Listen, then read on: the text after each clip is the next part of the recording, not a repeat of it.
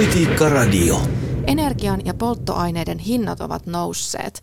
Mitä sille pitäisi tehdä? Siitä puhumme tänään. Tämä on Politiikka Radio ja minä olen Linda Pelkonen. Politiikka Radio. Tervetuloa Politiikka Radioon. Kansanedustaja Petri Honkonen keskustasta. Kiitoksia. Suna Kymäläinen SDPstä. Kiitoksia. Ja Seikki Laakso perussuomalaisista. Kiitos, kiitos. Energian hinta on noussut ennätysmäisiin lukemiin. Se näkyy ihmisten sähkölaskuissa, se näkyy bensatankilla ja se näkyy elintarvikkeiden hinnoissa. Ja mitä tälle ongelmalle nyt voidaan tehdä? Mitä pitää tehdä, mitä tehdään?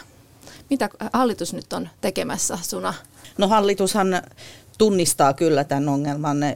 Todellakin maailman markkinahinnat öljyn osalta niin on nostaneet vuoden aikana noin 40-50 senttiä polttoaineiden kustannuksia ja onhan se suuri, suuri nousu toki ja pyritään kompensoimaan. Viime viikolla on ensimmäinen hyvä alku ainakin tukipaketista tai kompensaatiopaketista julkaistu ja pyritään helpottamaan ihmisten työmatkoja ja siitä syntyviä kustannuksia. Myöskin paljon tehdään tai käynnistetään esimerkiksi ammattidiesel, joka oli jo hallitusohjelmassa kirja, tai hallitusohjelmaan kirjattu ja, ja myöskin selvitetään tätä tulo- ja alueperusteisen tukijärjestelmän käyttöönottoa. Valitettavasti tällaisia niin kuin nopeita keinoja ei hirvittävästi ole, ja kuten tuossa sanoin äsken, että, että maailman öljyhinta, markkinahinnat on nouse, nostaneet tätä polttoaineen kustannusta 40-50 senttiä litralta, niin sitten taas jos puhutaan vaikka polttoaineen verosta, niin kolmen sentin hinnanalennus maksaisi 150 miljoonaa euroa, että kovin, kovin helppoa ei ole tuohon vaateeseen vastata. Niin oliko tämä hallitukselle ihan helppo kysymys että tästä bensaverosta, eli että, että sitä ei nyt sitten alenneta? No joo, siitä totta kai näissä taustaneuvotteluissa keskusteltiin, mutta samalla tavalla kuin monet tutkijat on todennut, niin polttoaineveron kategorinen alennus – ei kohdentaisi tätä kompensaatiota, mihinkä tässä Sunakymäläinen viittasi, niille, jotka autoilevat kaikista eniten. Sen sijaan tämä työmatkavähennyksen korotus, joka nyt yritetään saada mahdollisimman pian voimaan, ehkä jo heinäkuun alusta saadaan niiden palkansaajien ennakonpidätysprosenttia alemmaksi, jotka paljon autoilevat, niin tämä kohdentuu heille, jotka tutkitusti ajavat kaikista eniten nimenomaan työnsä takia ja, ja sellaisilla alueilla, jossa on vähän julkista liikennettä. Ja nyt tällaisessa tilanteessa, kun kuitenkin rahaakin on rajallinen määrä käytettävissä, niin uskon siihen, että tämä oli nyt järkevä toimenpide yhdistyneen tietysti näihin muihin ammattidieselin valmisteluun ja, ja, ja mu- muihin toimenpiteisiin. Ja perussuomalaiset yhdessä kristillisdemokraattien ja Liikennytin kanssa on tehnyt välikysymyksen tästä aiheesta. Seikki Laakso, miksi?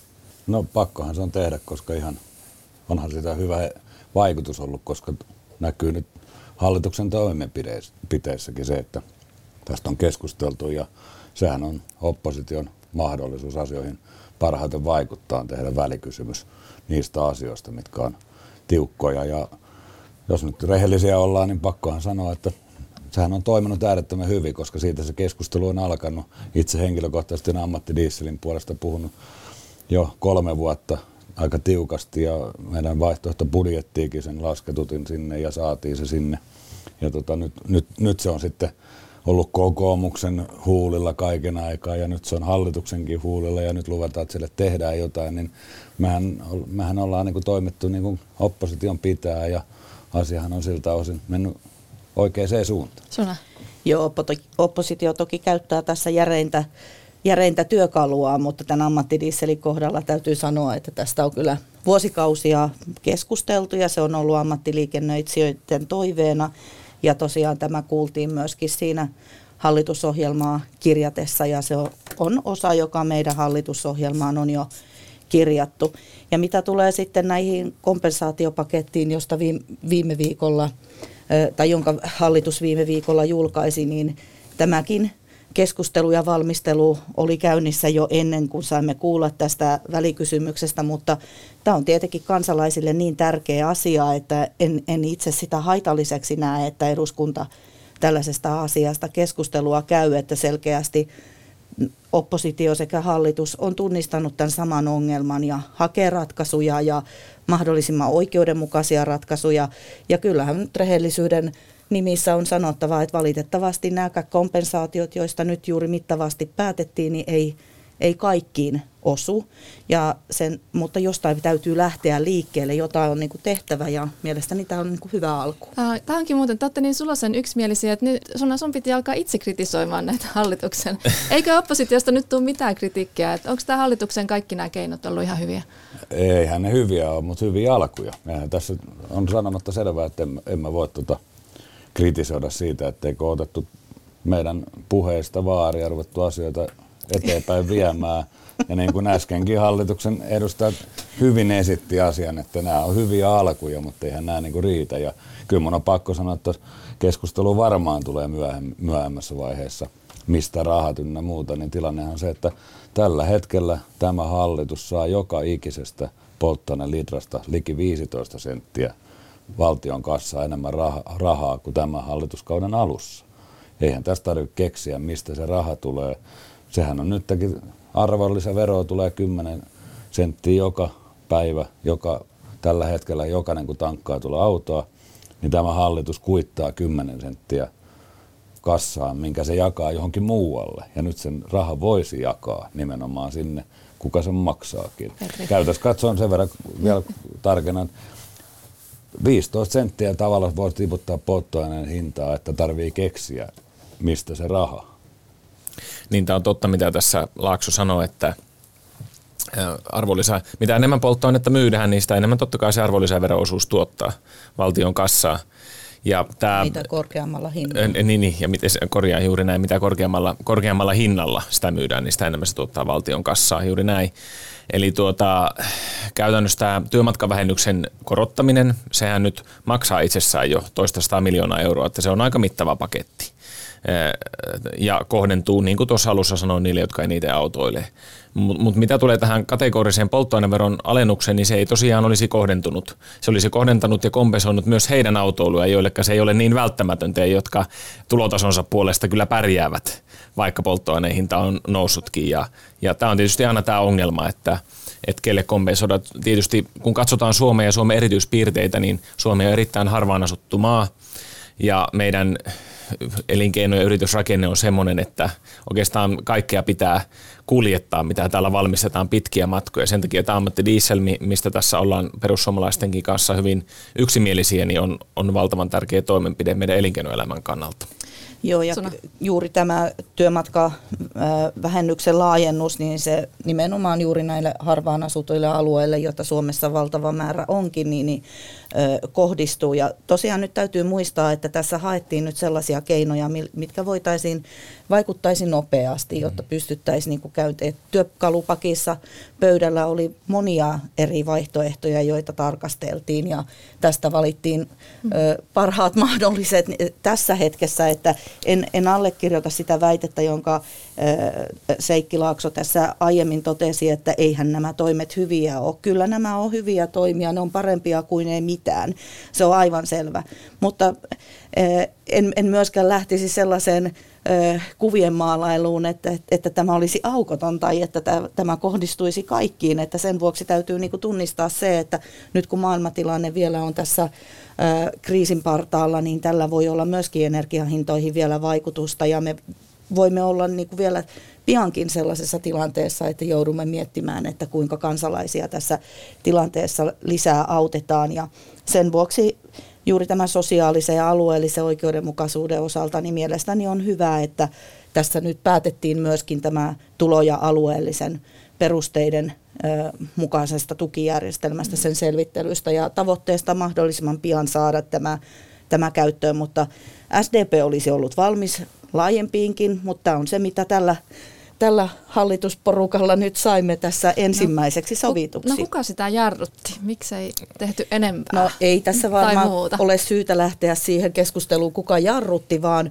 vaan ehkä, si- ehkä se kertoo myös siitä, että meillä on erilaisia intressejä ja tot, totta toki ö, kyllä meilläkin on tavoitteena, että, että pystytään olemaan vähemmän riippuvaisia tästä fossiilisesta polttoaineesta ja pääsemme yhä enemmän mm. käyttövoimaltaan puhtaampiin aineisiin. Niin, Mutta eikö tässä on riskinä, että, että on sellaisia väliinputoajia, että, että bensaveron laskuhan olisi koskenut kaikkia autoilijoita, mutta nyt sitten te olette niin kuin valinnut sieltä, kenelle tulee ja mitäkin tulee. Niin eikö tässä ole riskinä se, että jotkut tavallaan sitten putoaa sinne kuiluun tavallaan niin sanotusti? Niin kyllä, kyllä keskusta ja SDP oli näissä neuvotteluissa aika yksimielisiä, että tarvitaan kädenojennus autoilevalle kansanosalle – ja, ja tuota, tästä sitten siltä pohjalta neuvoteltiin ja ihan hyvä lopputulos saatiin. Mutta näistä välinputoajista, niin kyllähän on ihan selvää, että esimerkiksi eläke- eläkeläiset, eläkkeen saajat on tässä yksi merkittävä välinputoajaryhmä ja varsinkin pienituloiset eläkeläiset, jotka asuu alueella, jossa tarvitaan paljon autoa, niin on sellainen ryhmä. No tämän kuluvan vaalikauden alustahan hallitus korotti pienimpiä eläkkeitä. Eli on hyvä muistaa, että eläkke, eläkkeen saajien toimeentulo on, on siltä osin hieman parannettu.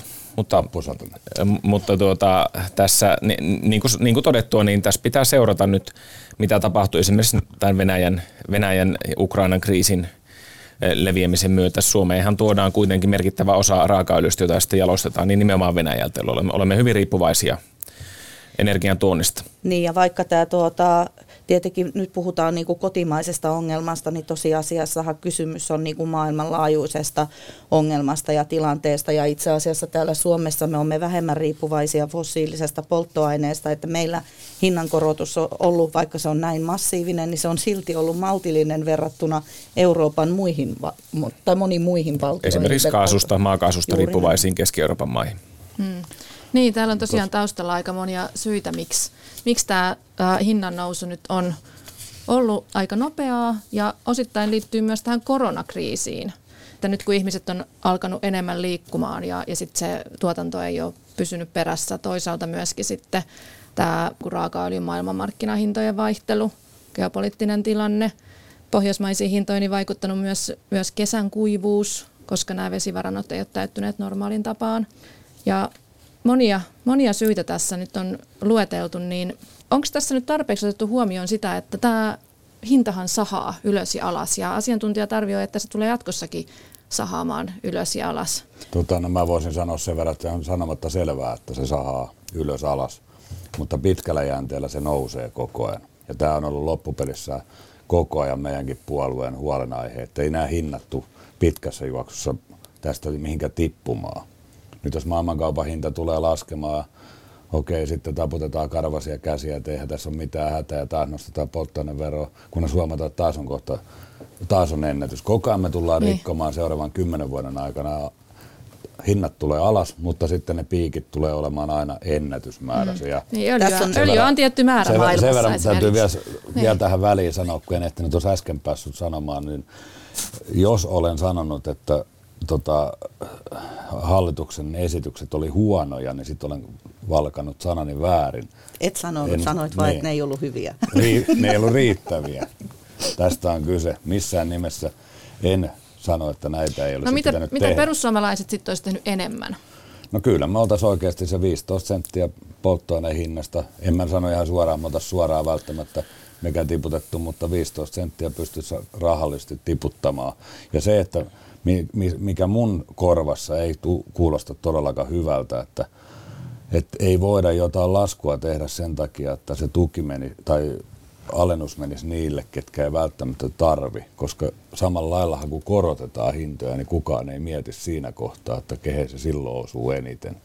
Että miksi me, miksi me mietitään sitä asiaa silloin, kun pitäisi laskea, että ei se niinkään mene, että aina se sama porukka on se, kuka joutuu sitä asiaa maksamaan. Että tota, jos puhutaan keskituloinen, kuka kuitenkin vielä jollain tavalla tällä hetkellä pärjää, niin on, onko se sitten hienoa, että nekin on sitten kohta hätää kärsimässä. Että kyllä niin kuin oikeudenmukaisuus pitää olla, että ei se aina, aina voi olla se, kellä on kyky maksaa veroja, niin sitä vaan, sillä vaan maksatetaan aina enemmän ja enemmän. Kyllä se tasapuolisuus pitäisi olla niin nostossa kuin laskussa kuten toimittaja tuossa keskustelu jossain vaiheessa totesikin näistä syistä, jotka vaikuttavat näihin polttoaineiden hintoihin, niin me huomataan, että sääolosuhteet tai maailmanmarkkinahinnat, korona ja niin edespäin on asioita, joihin hallitus ei voi vaikuttaa. Ja me kaikki olemme alisteisia sille siitä huolimatta, kuka meistä hallitusvastuussa milloinkin on. Ja, ja juuri tämä kertookin siitä vaikeudesta, että tämän, ja tämän, ehkä tämän polttoaineen veron lasku. Siinä on, on, on sitä laskemisvaraa toki olemassa ja sekin oli meillä pöydällä vaihtoehtoina. Ja se voi olla, että se tulee myös jatkossa jossain vaiheessa olemaankin. Että kaikki vaihto, kaikille vaihtoehdoille tulee olla avoin, jos, jos tilanne kriisiytyy pahasti.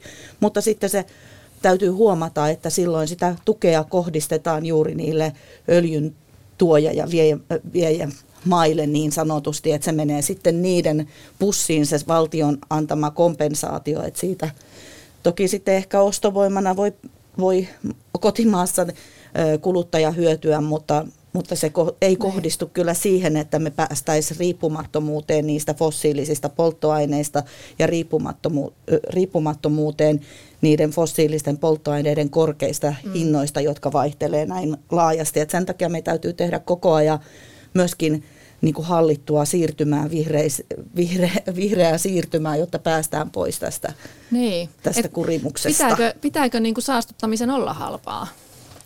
Niin kyllä mun mielestä tässä ylipäätänsä pitäisi edetä vähän uudenlaiseen liikenteen veromalliin. Et keskusta on esittänyt harkittavaksi sellaisen vaihtoehdon, että luovuttaisiin kokonaan polttoaineverosta ja muutenkin näistä autoiluun liittyvistä verosta ja siirryttäisiin tämmöiseen kilometripohjaiseen malliin, jossa jossa sitten siellä osassa Suomea, missä autoilu on välttämätöntä harva-asutulla maaseudulla, vero olisi kaikista alhaisin ja sitten siellä, missä on hyvä julkinen liikenne ja oma auto ei välttämättä tarvitse, niin joutuisi sitten autoilua, autoilua verotettaisiin kovemmin. Tässä on tietenkin monia, monia haasteita, mutta tätä olisi hyvä selvittää ja pohtia, että voisiko, voisiko siirtyä tästä nykyisestä mallista, joka ei ole kauhean toimiva enää tässä ajassa, luopua kokonaan polttoaineverosta ja siirtyä tällaiseen malli, jossa voitaisiin sitten huomioida ne alueelliset erot huomattavasti paremmin. Mm, tässä nyt, nyt hallituksen esittelemässä tai valtiovarainministerin esittämässä uudistuksessa, niin tämä työmatkavähennyshän päätettiin tehdä niin, että kilometrikohtaisista ää, matkavähennyksistä omalla autolla kuljettaessa korotetaan määräaikaisesti vuodelle 2022 säätämällä se, sen määrä, määräksi 0,3 euroa kilometriä kohden. Kun se on aiemmin ollut 25 euroa kilometriä kohden, niin miksi te päädyitte nimenomaan tähän malliin? Onko se nimenomaan tämä syy, että halutaan suosia niitä, jotka kulkee pidempiä matkoja? No niin kuin tuossa alussa jo totesin tutkimusta mukaan, eh, nämä työssä käyvät kotitaloudet, monesti elämän ruuhkavuosia elävät kotitaloudet, jotka sitten kulkee autolla pitkään matkaa töihin, joko maaseudulla tai sitten kaupungin, kaupungin eh, läheisellä alueella, niin he ajaa kaikista eniten, kun sitten heillä on siihen päälle vielä sen työajon lisäksi kaikki lasten harrastuksiin kuskaamiset, omat harrastukset sun, sun muut. Eli, eli koitettiin löytää se kaikista tehokkaimmin pureva malli. Ja sitten se, mitä, mikä kysymys tässä myös on rinnalla, on tämä työllisyyskysymys, että kyllä niin kuin työllisy- tai mm. työpaikan vastaanottaminen, kyllä. kyllä siihen pitää kannustaa. Ja totta kai nämä pitkät ö, välimatkat niin aiheuttaa myöskin sitten niitä valintatilanteita e, varsinkin pienipalkkaisille ihmisille, että kannattaako, kannattaako sitten sitä työtä vastaanottaa. Ja halutaan tätä tukea, mm. että ihmiset löytää töihin ja pystyy, pystyy käymään töissä. Niin, tota, tä, tästä ammattidieseljärjestelmästä vielä, niin, niin kun siis dieselin hinta kaataa nyt jo kuljetusyrityksiä, niin saadaanko tämä tarpeeksi nopeasti nyt sitten voimaan? Ei, ei, saa, ei saa, koska tilanne on se, että ongelma on, että se on hallitusohjelmassa ollut ja, mutta kun sitä ei lähdetty viemään yhtään eteenpäin. Mä oon sitä kysynyt, kysynyt tota useita kertoja tota hallituspuolen edustajilta ja se on vastaus on ollut aina aivan sama. Siitä sen tietää, että se ei ole edennyt, koska vastaus on aina sama. Ekana päivänä eduskunnassa, kun kysyy ja kolme vuotta myöhemmin tai ei nyt ihan kolme vuotta, melkein kolme vuotta myöhemmin, niin vastaus oli sama, niin tietää, että mitä ei tapahtunut. Ja ongelma on se, että tässä loppuu oikeasti, se on kuitenkin sen verran iso, iso asia, mitä tota ei laiteta kuntoon viikossa ja kahdessa, niin tota, ei tää, en uskokaan, että tämä hallitus sitä saa aikaiseksi. Toivon mukaan tämä mun sanominen antaa sen verran kipinää, että näytetään tolleen. Niin tota, en, Kyllä en ole täysin... yhtään, yhtään tota, ole pahoillani, jos se toteutuu, mutta miten, miten se enää tässä vuodessa, vajaa vuosi on oikeastaan aikaa, koska tilanne kaikki tietää, että 23 keväällä, keväällä ollaan jo uusissa eduskuntavaaleissa, että kyllä se ennen joulua pitäisi olla tota aika plakkarissa se homma. Ja. Kyllä se mahdollista on, että tämä ehditään valmistelemaan, mutta se on totta, että, että hetkessä tätä ei valmistella, kun tämä työ aloitetaan kuitenkin varsin ö, alusta tässä vaiheessa, mutta onhan se hyvä, että hallitus haluaa toimeenpanna hallitusohjelmaan kirjattuja asioita ja tässä hallituksen toimiaika on neljä vuotta, ellei oppositio tuota, hallitusta välikysymyksillään ehdi kaatamaan, että tämä aika, aika vähenisi. Mutta, Pakko mutta, kysyä, että miksi kaksi puoli vuotta on nukuttu? No tässä on tehty aika paljon toimenpiteitä ja eletty muun muassa koronan aikaa ja jouduttu tekemään valtava määrä lainsäädäntöä, jota normaalisti hallitukset eivät joudu kohtaamaan ja toimeenpanemaan. No sanotaanko nyt näin, että kyllä se vielä on mahdollista, että tämän eduskunnan aikana ehditään tämä lakiesitys käsittelee, jos se loppuvuodesta saataisiin eduskuntaan. Politiikka Radio. Ja Politiikka Radiossa tänään keskustellaan energian ja polttoaineiden hinnoista ja siitä, että ne ovat nousseet ja mitä sille voisi tehdä. Studiossa kansanedustajat Suna Kymäläinen STPstä, Petri Honkonen keskustasta ja Seikki Laakso perussuomalaisista ja minä olen Linda Pelkonen. Tässä nyt vähän väläteltiinkin jo tätä, tätä riippuvuutta ulkomaisista lähteistä. Siis suomalaisesta sähköstä yksi viidesosa on tuontisähköä. Ja tällä hetkellä myös Fennovoiman ydinvoimahanke on meneillään, jossa taustalla on venäläinen Rosatom. Eilen oli mielenkiintoinen Yle Mot-dokumentti. Miten, miten te näette, pitäisikö tätä Suomen energiaomavaraisuutta lisätä? Ja jos pitäisi, niin miten? Ehdottomasti. Sehän tässä on. Äsken puhuttiin näistä kaikista muuttuvista tekijöistä, niin vesivarannoista kuin muistakin. Ja tilanne on se, että mehän ollaan nyt tässä tehty, tai hallitus on tehnyt sellaisia, että esimerkiksi turpeen polttoa ajetaan alas ynnä muuta, niin nämä vaan tulee näkymään meille. Jos se, se näy heti, niin se näkyy, näkyy pitkässä juoksussa. Joka ikinen kerta, kun me tehdään tästä omavaraisuudesta poikkeavia juttuja, niin se nä, rupeaa näkymään meillä aina kaikessa energiahinnassa, niin polttoaineessa kuin sähkössä kuin kaikessa muussakin. Sitten se näkyy liikennemuodoissa ynnä muissa.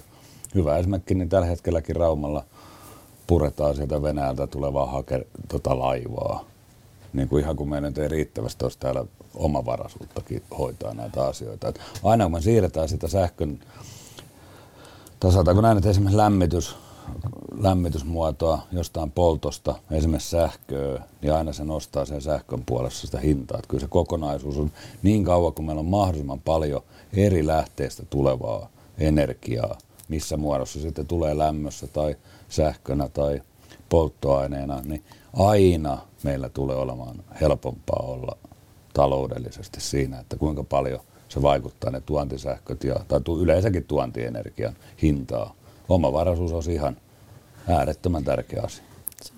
No tässä ollaan näiden vaikeiden kysymysten äärellä. Juuri esimerkit, jota edustaja Laakso tai Seikki Laakso tässä esille toi, niin on, on sitten taas osa sitä, mistä pyritään pois vihreän siirtymän puolesta, koska me olemme myöskin näihin ilmastotoimiin sitoutuneet jo viime kaudella kaikkien puolueiden yhteisillä sopimuksilla ja pyritään tekemään sitä hallitusti eikä kertarysäyksellä niin sanotusti. Toisaalta tämä maailmatilannekin näyttää sen, että, että riippuvuus esimerkiksi Venäjältä tulevan energian osalta niin on, on meille huoltovarmuusuhka. Ja sen vuoksi toki kaikki toimenpiteet, että pystytään omavaraisesti mahdollisimman puhdasta sähköä tuottamaan, niin on, on meidän kaikki etu. Niin pakko tähän turvekysymykseen kommentoida sen verran, että tämän polttoturpeen käytön vähenemiseen on ennen kaikkea vaikuttanut tämä Euroopan unionin päästökauppajärjestelmä, jossa päästökauppamaksu on noussut, koska se hinta aina määräytyy sen mukaan, minkä verran sitten niitä päästöoikeuksia tarvitaan, eli kuinka paljon halutaan päästöjä aiheuttaa. Eli tässä on tämmöinen markkinamekanismi ja se nyt sitten turpeen, turpeen ajanut ahtaalle tässä viimeisen kahden vuoden aikana ja se heikentää Suomen energiaomavaraisuutta. Se on, se on aivan selvä ja, ja olisi, ihan, ol, olisi tärkeää ja siihen, siihen myös tähdätään näillä työ, ja toimenpiteillä, että meillä tietty määrä turpeen tuotantoa säilyisi, koska voi olla, että tällaisen kriisin tullen sitä, sitä tarvitaan ja, ja, ja sitä on tänäkin talvena paljon tarvittu. Mutta et muuten kokonaisuudessa niin kyllä tämä energiaomavaraisuuden kasvattaminen, niin kuin nyt nähdään tästä Venäjä-Ukraina kriisistä – Venäjän toimenpiteistä johtuen, niin e- esiin nousee se kysymys, että kuinka riippuvaisia me voidaan olla siitä Venäjältä tuotavasta energiasta. Ja iso osa, niin kuin tuossa aiemmin totesi, raakaöljystä, jonka Suomessa jalostetaan polttoaineeksi, niin tuodaan Venäjältä. Sähköä tuodaan. No nyt kun Olkiluoto kolmonen alkaa kunnolla tuottamaan sähköä, niin tämä Suomen sähköomavaraisuushan paranee kyllä. Ilmeisesti nousee, nousee kuitenkin lähemmäs sinne 90 prosenttia. Siltä osin tilanne paranee, mutta ongelmana on tietenkin se, nyt kun tuulisähkön tuotanto yleistyy ja muu, että me emme olekaan joka hetki sähköomavaraisia, että kun ei tuule, tuule eikä aurinko paista, niin silloin sitä sähköä ei riitäkään meidän omassa tuotannossa. Eli, eli tarvitaan kyllä sitä kotimaista – kotimaista, kotimaista tuota säätövoiman kapasiteettia lisää, jolla sitä sähköä tuotetaan silloin, kun nämä uusiutuvat tuotantomuodot ovat pois pelistä.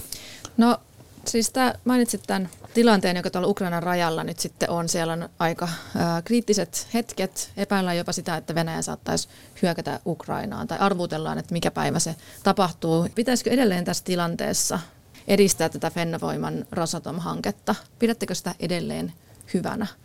Itse en ole sitä missään vaiheessa kannattanut, olen äänestänyt sitä periaatepäätöksessä vastaan ja en, en edelleenkään näe sitä Suomen huoltovarmuuden kannalta täysin, täysin turvalliseksi vaihtoehdoksi ja tämä on, tämä on kyllä niin kuin ikävä tilanne siltä osin olemassa, että, mutta pysyn, pysyn alkuperäisissä ajatuksissani ja näkökannoissani edelleen niin on ihan selvää, että Suomeen tarvitaan lisää ydinvoimaa.